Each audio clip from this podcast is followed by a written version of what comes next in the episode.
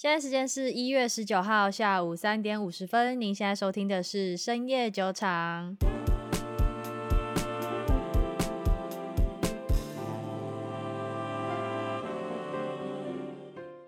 Hello，大家好，我是瑞娜。Hello，大家好，我是 Maggie。OK，那我们上一集有讲到说，这一集因为财报周还没到，我们想要看的那几家公司的关系，所以我们呢就先来讲一下最近有在研究的 NVIDIA。因为 NVIDIA 在 CES 展那一集有讲到说，它出了三零九零 Ti 一个非常强大的 GPU。嗯，对。那我们在之前好像也蛮常讲到说，NVIDIA 是一间很厉害的公司，所以我就想说，借由这个礼拜的空档，干脆来简单讲一下，说 NVIDIA 到底是厉害在哪里，以及它究竟在做一些什么样的东西。那我先说一下，我们今天的东西可能会有一点点科普，因为它是半导体。然后我们刚刚其实，在录之前讨论了超级久，要怎么把这些东西讲得很简单。对，那我们就尽我们所能，所以大家能吸收就能吸收。OK，那先说一下、嗯、NVIDIA，它是一家非常传奇的公司，它跟台湾的血缘也非常的深厚，因为它的创办人就是台湾人。嗯，算台湾人吗？他对啊，爸爸爸爸妈妈是台湾人，没错。对，是台裔美国人啦。嗯，这位就是鼎鼎大名的黄仁勋，大家都会昵称他为老黄。他在一九九三年跟他的伙伴们成立了 NVIDIA 这家公司。在成立之前，老黄他其实是在 AMD 底下担任为处理器的设计师。嗯，那他当初会想要做 GPU 而不是做 CPU，是因为他在 CPU 的市场里面发现说，未来的电脑会需要更多图形运算方面的一些效能。嗯。所以他就想说，他要来专注在做 GPU 这件事上，也因此他就成立了 NVIDIA。可是他当初成立 NVIDIA 这间公司的时候，并不是那么的呃顺利。对，我们之前在讲台积电的时候有说到嘛，以前的半导体是日本的天下。嗯，对，那以前半导体市场的份额基本上都是 Sony 啊、Toshiba 这些日常，一个美国的小公司想要打进这个市场是很困难的。嗯，所以 NVIDIA 成立初期非常不被看好。那他们好不容易开发出了第一款产品，叫做 NV One，但因为效能也没有比其他人好，所以根本就没有人要买。可是他们现在那时候已经研发下去了，所以差点就倒。因为那时候其实他在初创的期间，也不算初创啊，嗯、就他就是前期的时候，因为整个公司营运的资金还出曾经出过问题，因为他那时候曾经也是下单给台积电嘛，所以他他也是台积电的客户。然后可是问题是他那时候就是。呃，资金状况不太好，所以他那时候还有跟台积电说，可不可以给我赊账？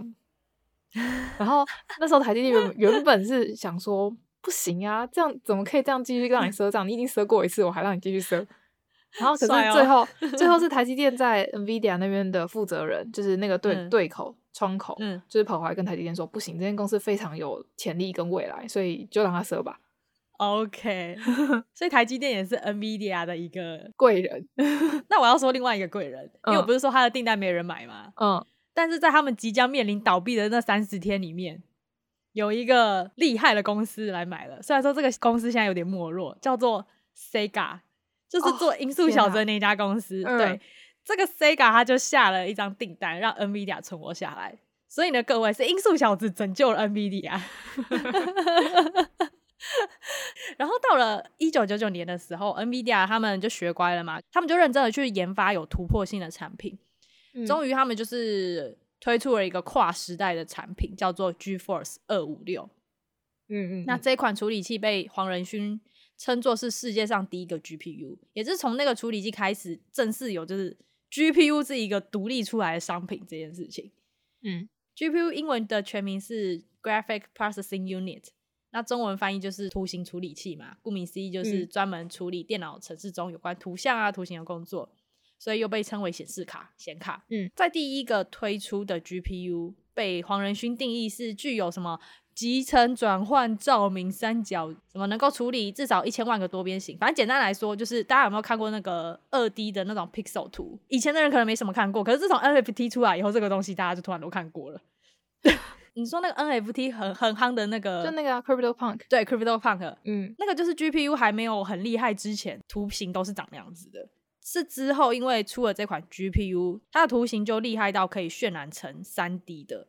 大家不用太去理解说 GPU 的定义是什么，反正只要知道说它就是专门，门处理图像化任何东西啊。当然这只是前期的 GPU，后面的话我们等下会讲说它现在还可以处理一大堆有的没有的很厉害的事情。嗯，这个 GPU 当初被独立去拿出来做，是因为呢，一刚开始的电脑它其实是只有 CPU，CPU 它就是电脑的一个大脑核心，它处理所有的事情。嗯、大家可能看过以前的电脑，它就是只有数字啊，什么二元运算之类的，就是基本的文书处理啊。对对对对对对，它没有图像，图像是非常吃电脑效能的。我们先想一下，一张图片要怎么构建而成？图像有两种模式，一种就是刚刚说的 pixel，就是一格一格一格去把它拼出来的。嗯，那另外一种叫向量模式，就是从点到点去画出它的轮廓，嗯嗯嗯，或线条这样。简单来说，就是你要去构筑出一个非常完整的图像，或颜色啊什么都是非常精致的图像，是需要很大量的运算的。嗯，你就想到那个图片到底要拼几千万个 pixel 才可以拼得出来，就跟你的拼图一样。嗯、所以你要去运算这个东西，你交给 CPU 做真的太累了，他一个人都要处理你你电脑里面的其他事情，他还要在那边处理你的图片哦。所以呢，黄仁勋就把这个东西抓出来，单独来做，讲一下 GPU 跟 CPU 之间的差异好了。反正 CPU 就是中央处理器嘛，嗯，专门处理电脑中各种复杂的工作。但随着就是图形啊、游戏啊这些产业的进步，电脑必须要有更大的运算能力去处理图形相关的工作。我不知道大家有没有看过 GPU 跟 CPU 硬体电路的示意图，嗯，架构图。这个的话呢，我们会放在 IG，但是我这边就先口述一下。就 CPU，因为它需要有复杂的一些指令，它有个地方会放一个叫做 Control 的运算核心，而且很大一块。然后它还会有那个快取记忆体跟就是所谓的 RAM 这几个东西压缩到它整个硬体电路板上面的空间，所以它的运算核心就会被压缩到很小的区域，所以它运算出来的效能就没有那么好。但是反观来说，GPU 它的排列方式是 Control 跟它的快取记忆体都是很小的，因为它不需要处理复杂的东西，它是需要去处理批量的东西。嗯，相较于 CPU 来说，它的运算核心是非常多的，一个 GPU 大概有四千个以上的核心吧。如果用拟人的方式来讲的话，就是就像是 CPU 是一个决策者，公司的决策者是 COO 的角色，它可以处理各个部门的各种疑难杂症。可是 GPU 就是，比如说他是某单一部门做某件单一事情的员工，这样。就简单来说，GPU 就是社畜。对，或或是说，以前那个福特他们在造车的时候，不是都会有工厂主管去指挥大家，哎、欸，你要干嘛干嘛，或是处理各种行政上面的杂事。嗯，那这些工人就是在流水线上面做简单但是大量的工作，所以这样才会有效率。嗯，因为他把工作细分细化，然后单一化，这样。对。之前没有说，在中国的建筑好像是这样做，对不对？就是他们中国除了那种建筑师、设计师事务所，它还有一个东西叫设计院。嗯，那设计院里面就很酷，它就是比如说你一栋房子，你设计师可能会有设计部门，对，你的设计部门就是把一开始最基本的轮廓框架把它弄出来了之后，嗯、你下面就有非常非常非常多细分的单一部门。比如说你是一个厕所部门，你就去排一千种厕所可以排列的方式。厕所部门，那有没有专门什么漆墙壁的部门？哦，那个可能就是公班了，没有，可能他可能还会有那什么瓷砖部门，就是比如说你要用几层几的瓷砖，然后可以拼到完全完全贴合之类的，反正就是它会有非常多细分的单一部门去做这件事情。那那个单一部门有点像是 GPU，就是你可能这一整年你都只能画厕所，然后你这一整年你都只能画楼梯，对，然后你就瞬间变成厕所高手。对，大家都知道哈，GPU 就是做这样子的工作。嗯，总之大家知道一件事情，就是 GPU 它就是来做需要批量运算的事情。嗯，不需要那么复杂，但是很大量一直算、一直算、一直算的工作。那我们就要要来介绍 NVIDIA 的业务，因为这些业务全部都跟 GPU 有关。首先，它的四大业务，第一个是游戏嘛，也是他一刚开始创立公司的时候专门去做的。再来的话就是资料中心，也就是什么云端数据资料那些。好，然后是专业视觉化，一般人可能不会碰到，但比如说什么三 D 设计师啊，或是 Blender 啊，做一些游戏设计的这种专业视觉化。嗯，还有最后一个就是车用平台，但这个车用平台不是只是做一般的车子那么简单，它是做自动驾驶。所以呢，我们就来讲一下说这四大业务好了。首先，它的游戏业务是最大的，它占了大概营收了四十七趴左右。所以基本上，你们如果要去投资 NVIDIA，一定要先去看它的游戏业务，嗯，资料中心是三十八趴，所以虽然说我们刚刚说了四大业务，但最主要是这两个。那游戏业务的话呢，大家应该知道 NVIDIA 的显卡非常有名吧？就有名到 他那张三零八零那张显卡变成显卡界的奇货，你知道吗？比各种 IPO 股票还难抢。嗯，据说 RTX 三零八零那个系列在网络上现在已经卖到十万块钱，它原价才四万块，直接翻一倍以上。我就想说，我去年不应该买股票的，我应该去直接抢显卡。你抢得到再说。对啊，算了。那它的显卡现在会短缺，还有一个原因是因为最近很热的事情，挖矿，加密货币在挖矿。那为什么？加密货币挖矿会需要显卡，因为加密货币它的每一笔的记账，它都是用密码学习去做计算的。对，那你就把它想象成是一个非常非常非常难解的方程式，这样好了。嗯嗯嗯。那所以它就是要不断的去套各种数字进去，算出它的最终解答是什么。对，所以它就要一直不断的去重复计算、重复计算、重复计算。嗯嗯，这也是就是显卡可以去解决的事情，因为去挖矿也是个批量运算的事情。它第三季度的营收同比增长是二 percent，所以也是非常非常高的。但是大家一定会想说，那万一他那个晶片都不够，他东西卖不够，他这样子游戏业务会不会就赔钱？晶片这件事情会短缺，而且可能不会是短期的事情。嗯、所以呢，他们就开始开发新的替代方案。云端游戏系统，因为我们大家都知道，游戏业务那些买显卡的人，他就是要去玩三 A 大作嘛。嗯，那他出这个云端游戏呢，叫做 GeForce Now，台湾目前也可以使用，好像是台湾大哥大代理对吧？首先，如果你一般玩家你要玩三 A 大作，就所谓那种高精致度、高规格，嗯，你都必须要高端显示卡，不然你的画面就会卡住，或是掉帧，或是达不到那个画面的品质。嗯，它是非常吃你电脑的硬体效能，但是云端伺服器不一样，所有的这些游戏上面的运算，它都是用云端伺服器去处理，所以你的电脑只要开游戏本身，跟开那个 GeForce Now 软体就好了，其他的全部运算效能都是它的云端处理器再去处理，所以你只要有好网路，你就可以去玩三 A 大作。我跟你说，我真的试过，因为大家都知道 Mac 电脑就不是拿来玩游戏的吧？可是我现在在用 Mac 电脑玩那个《死亡搁浅》呢。你知道我第一次用 Mac 电脑玩游戏，我整个人就是 shock，我就觉得这个东西是黑科技，你知道吗？很顺畅的，就等于说你用文书机也可以玩三 A 大作。我我必须要说了，我必须要说，如果你是要玩那种多人连线的，还是会有点卡。但如果你只是要玩单机游戏的话，哦，真的非常非常够。对，而且我觉得这个东西应该还会再进步。OK，那再来的话就是资料中心的业务啦。资料中心的业务在第三季度的营收是二十九亿美元，同比增长五十五 percent。那我先说一下这个业务。主要就是人工智能、云端 CPU 跟 HPC 高端运算。嗯，那大家可能会对于人工智能学习比较有兴趣，就先来解释一下什么叫做人工智能学习跟深度学习。这个牵扯到一个东西叫做神经网络。嗯，人工智能学习跟那个什么人脸辨识系统有一点像。对，这个东西我们要先把人类跟机器拿来做一个比较。因为我们人类去学习一个东西太轻而易举，比如说我去看到 Maggie，我怎么知道他是 Maggie？大脑里面会瞬间记忆出这个轮廓、这个眼睛、这个鼻子、这个嘴巴就是 Maggie，就是你会从你的过往的数据库去判读说这个人是不是你认识的那个人。大家想象一个画面或一个场景好了，比如说我们亚洲人很难去判断说黑人他到底是不是你认识的那个黑人，就是等于是说你原本原先存有的那些数据库不足，所以导致于说你很难去判读。对对对对对，Deep Learning 它就是要给你非常非常非常大量的数据才能得出那个轮廓。我们人去认识一个人，这个很直觉反射的动作，对于机器来说却是要去运算一个非常大量的数据。所以为什么人工智能学习会跟 GPU 有关？因为我们刚刚一一直一直不断的讲到 GPU 就是要批量计算哦。然后再讲一下后面的部分，就是神经网络学习后半段。当这个电脑从资料库里面去筛选出 Maggie 这个人之后呢，它还需要去被认证嘛？因为它筛选出来的不一定是对的，所以呢，他就会去给人类认证。嗯，他是一直重复不断来回的过程。对对对对对，他就会一直丢给人类解释解释。那你知道是谁在帮他解释吗？谁啊？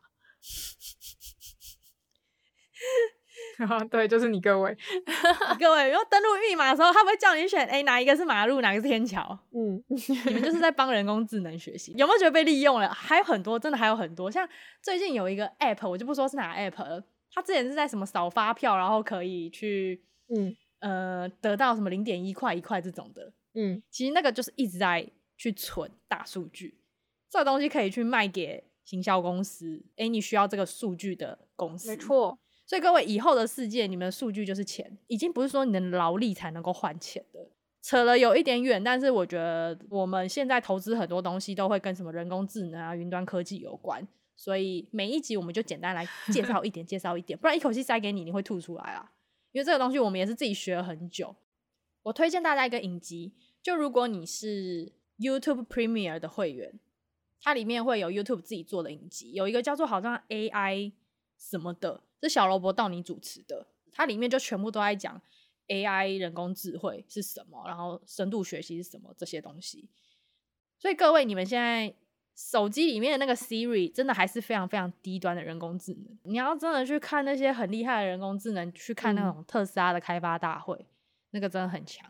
对哦，讲到特斯拉，好，我们就来讲一下那个 NVIDIA 的一个业务，就是车用。NVIDIA 它的车用是在解决。汽车的自动驾驶，反正自动驾驶这件事情，你就可以把它想成跟人工智慧有点关啊，跟机器自主学习有一点关。NVIDIA 它的车用自动驾驶解决方案，它的那个晶片提升速度真的是超级快的。而且跟大家讲一下，以后的电动车它不会再用引擎的那个涡轮马力当做马力的单位，以后会用叫做 TOPS。什么是 TOPS？就是每秒数万亿次的运算。当做是这个人工智能计算功率的衡量标准，对，所以以后就是你的车子有几 TOPS，就是你的车子多聪明的 意思。有点像是我们传统车就会比如说，哦，你车子扭力多少，马力多少，嗯、或者是你会比你手机像素多少，对对对，功能多少。那以后这就会成为一种新的单位。对，就以后你的车子可以算多快这样。对，Anyway，题外话，反正 NVIDIA 一直致力在研发这个有更高 TOPS 的车用处理器。嗯、那从二零一八年开始，每一代产品都有明显成长。那黄仁勋也预计在二零二四年的时候，旗下的车用处理器会超过一千 TOPS。OK，一 TOPS 是每秒数万亿次，所以再乘以一千，哈，你们就自己去算，太多零了，好吧？反正就是很多。嗯、那目前中国电动车品牌小鹏啊、蔚来以及奥迪等各大车厂都是这个。业务的客户之一，所以其实我们上一集 CES 大展有讲到电动车现在是投资的趋势嘛，嗯，那传统的车企他们如果没有足够的技术可以去研发自己的自动驾驶，其实也没关系，因为像 NVIDIA 这样子的公司，他就跟这些车厂合作就好了，就你造你的车，我做我的人工智慧。所以，像特斯拉真的是很厉害，因为它全部自己做。嗯，每个车厂都要这样搞的话，其实 NVIDIA 有非常大的机会，因为这些车厂要去自己研发这些技术不划算啊。他本来就造车，他每次那边做人工智慧干嘛？嗯，所以他也是等于是说，他给给了一个软件平台啊，软体平台。对对对对。所以其实 NVIDIA 我觉得他也跟台积电一样聪明，他也不是在当那些竞争者，他就是跟每个人都当好朋友。对啊，所以所谓的平台的观念就是。我不要跟任何一间公司当敌人，我跟任何一间公司都站在同一边，这样我们都会说平台是稳赚不赔的，就是这样。对，所以我们就要来讲 NVIDIA 为什么我们这么推荐它，因为它就是一个大平台。NVIDIA 它的平台其实不止只有车用，我们刚刚还有讲到嘛，它一个业务是专业的绘图，它在专业绘图这方面，除了出 GPU 之外，它还有做一个很强的平台，叫做 Omniverse。嗯，它是把很多三 D 的。绘图的软体啊，或者是一些套件，或者是一些三 D 绘图里面也有外挂，把它全部整并在一起的一个技术。前几集不是有讲到说这个 Omniverse 它目前有提供免费的试用版，大家可以去用吗？对，那我们在那一集也有讲到说为什么要有这个平台，因为如果你各方的软体每个人的那个副档名都不一样，想想看，光是 Word 跟那个 Pages 就搞疯多少人，你那些软体，你那些专案全部都不一样，你会搞疯更多人，而且没有效率。嗯所以它就有一个平台给你，你你喜欢用什么软体都没关系，反正我这个平台就是整合你们这些所有的专案的东西。它在 AI 设计上面有做一个平台，这个人工智能平台叫做 NVIDIA AI Enterprise，有点跟 Omniverse 很像，但它不是做绘图的，它是专门协助其他工程师去打造人工智能产品，去开发这样子。所以又是一个平台。其实去年开始已经打造超级多个平台，而且我跟你说最可怕的是，它这些平台全部。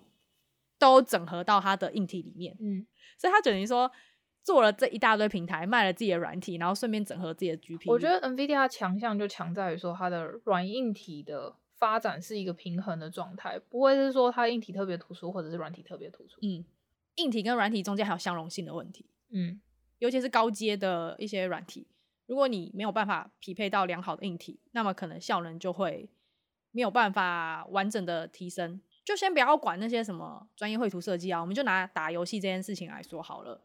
如果你用一个超烂的荧幕，就完全没有办法显现出那个游戏厉害的地方。嗯，NVIDIA 在未来，它其实会组建一个自己的护城河，应该说已经在组建了，就会有点像苹果生态圈一样。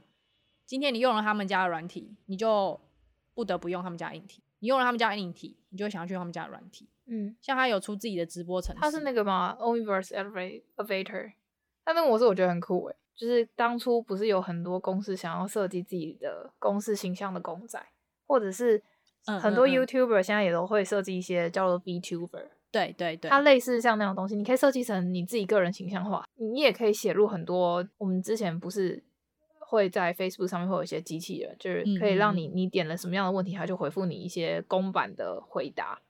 对对对，那它这个 AI 的这个 Avatar，它可能以后也可以取代一些直播主的角色，它甚至可以分析你的微表情跟你的形态，或者是你的一些口语数据等等的，然后以后可能它就可以同时模拟出很多个三 D 的你这样，所以以后直播组你们就不一定只能在 A 这个地方直播，你可以在 B 放你的这个虚拟的人物。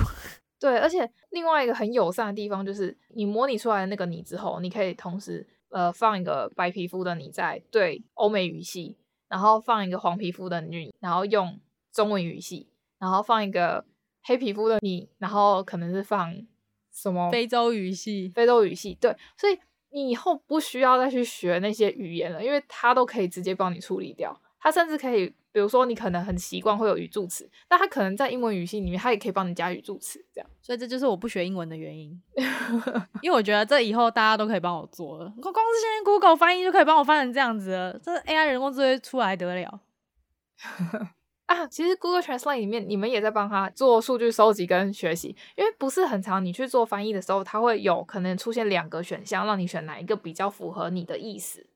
嗯嗯嗯嗯，对，你就点了那个之后，他又重新写回数据库里面，他下次翻译出来的结果可能就不一样。哦，我还想到一个，我还想到一个，就是 Google 的以图搜图，我觉得也是。嗯，哎、欸，其实以图搜图这件事情，当初是阿里巴巴做最强。好啦，阿里巴巴现在跌烂了，可以进场了吗？好，总之这些大数据的东西真的比大家想象的还可怕。嗯，但我但我不会特别去说。你就因此这样不要用，因为我觉得这是一个我们未来必须要去适应的生活方式。嗯，它不是说只会带给我们负面的效应。当然说隐私权的部分一定是会被毁掉，没有错。但你也不得不承认，呃，人工智慧或什么的可以为人类带来一些更好的效益。嗯，好啦，然后再最后讲一下 NVIDIA 的风险，就最后的最后了。很多股东会觉得说，它到底能不能成功收购 ARM 这家公司？哦。对，那其实 ARM 这家公司在半导体产业中占了非常重要的地位，因为它就是它就是一种 IC 设计的一种架构。ARM 架构它其实是一种，它可以让处理器的计算是比较简单，它会分超级多个步骤，它没有办法像 x 八六一样一口气就完成多个步骤。可是也因为这样子，它可以减少很多不必要的效能。所以它运算起来不会那么吃力。有没有大家有没有发现这件事情跟 GPU 跟 CPU 的区别有点像？对对对，有点像。那最最最最有名用 ARM 架构做的晶片，就是地表最强 MacBook Pro 的 M1 晶片。所以目前它就是 ARM 晶片的代表。其实不止这个啦，有很多其他的晶片也是用 ARM 架构做的。那因为太多了就不赘述。只不过必须要讲的是，如果他收购这家公司，对于很多其他的电子公司来说是很严重的事情。就拿苹果来说好了，它的晶片的 ARM 架构，那你你把我 ARM 的公司收购走以后，我不是做什么事情就要听你的？对，我以后全部都要给你下单。对啊，而且 ARM 架构还有很大一部分的单都是下在中国那边，所以现在反对势力最强大的就是中国啦。他们就一直反对 NVIDIA 要去收购 ARM 这件事情，嗯、所以目前还不确定到底会不会收购。可是听起来 NVIDIA 非常的有自信可以收购成功。我个人觉得不管有没有收购成功，一定会影响到 NVIDIA 的股价。但是对于它公司本质的基本面，我觉得不会有太大的影响。其实 NVIDIA 它想要收购 ARM，嗯，有个非常明显的目的嘛，就是它想要开始做自己的 CPU。呃，这方面我们就静观其变吧。因为我觉得在收购成功之前，你去猜它到底是收购还是没有收购是没有意义。嗯、最后跟谁会突然知道 Microsoft 就这样收购动视暴雪，吓死人！完全没有任何消息，突然收购就收购怎样？从此，Microsoft 变成全世界第三大游戏公司，然后仅次于腾讯跟 Sony。好，既然都讲了，就顺便讲一下，你们知道微软是拿现金去收购公司吗？他拿七百亿的现金，很霸气啊，去 收购动视暴雪。我们之前有讲到一集是说 PayPal 他去去收购 Pinterest，虽然没有收购成功，但那时候 PayPal 不是就大跌吗？对啊，因为你去收购一家公司，你就必须要捧出，就代表你要花钱啊。对，你要花出很多钱，那你的毛利率一定会打折之类的。啊、对，所以通常被收购的那家公司一定会上涨。收购方一定会下跌，基本上，但是 很奇怪的就是昨天 Microsoft 死都不跌，你知道我在那边看他两个小时，他就是不跌，不跌就是不跌，老子就有钱。所以呢，Microsoft 它强大的原因是因为它是捧着现金去收购，意思是它没有卖掉任何股票，它也没有借钱。因为我觉得这件事情算双赢啦，就是因为动视暴雪其实之前遇到的问题也不少，比如说什么性丑闻啊、职场歧视啊，对，它股价跌超多的。对，所以其实他在这个时间点去收购它，也算是拯救了东视暴雪，你知道吗？我觉得是啊，我觉得是。然后，而且因为它现在行情比较不好嘛，然后所以 Microsoft 以相对优惠一点的价格收购了这间公司，相对优惠很多吧？哎、对，对啊。你知道我有听到一个传闻是说什么吗？Microsoft 它其实去年的现金流结余大概是一千五百亿美金，嗯，然后他们那时候好像想要就是卖股啊，做一些事情去买抖音。哦，对啊，就抖音不给买。所以他就多了很多钱出来，不知道干嘛。所以我觉得他就一直在那边搜寻市面上有哪些公司可以给他收购。因为他如果之后也是要做 Metaverse 的话，对，那 PC 啊、主机啊、云端游戏啊，就是这一部分也是他需要就是新新加入的领域。对，但是收购动视暴雪真的很天时地利人和，因为就刚好在这家公司快要不行的时候收购，而且动视暴雪是一家很大的游戏公司，嗯。所以它的 Xbox 的那个玩家使用人数，感觉就是下一季出来应该就会增长不少。我已经决定今年我爸的生日礼物就送他 Xbox X 加那个 X GPU，直接让他玩爆。反正哎、欸，我们扯太远啦。反正就是不管 NVIDIA 有没有收购 ARM 啦，我觉得它公司本质就是很好的，而且有非常有前瞻性。没有收购成功，顶多是造成它短期股价波动，可能就 CPU。这方面的业务可能要重新思考怎么走，但是它其他业务还是超强。我觉得各位不需要去担心说它没有收购成功，这家公司就会怎么样。嗯，好，那我们今天的节目就大概到这边，录了蛮久的。那如果各位对于刚刚什么 CPU、GPU 的架构还是蛮模糊的，就欢迎去看我们的 Instagram，哦，上面会有图片。嗯。那如果你想要加入我们的讨论的话呢，可以点击资讯栏里面的 Telegram。频道就可以加入我们的 Telegram Channel，然后里面有 Chat Room 也可以加入，还有我们的 IG 不要忘记追踪。OK，好，那我们是三月九场，我们就下集再见啦，各位拜拜，拜拜。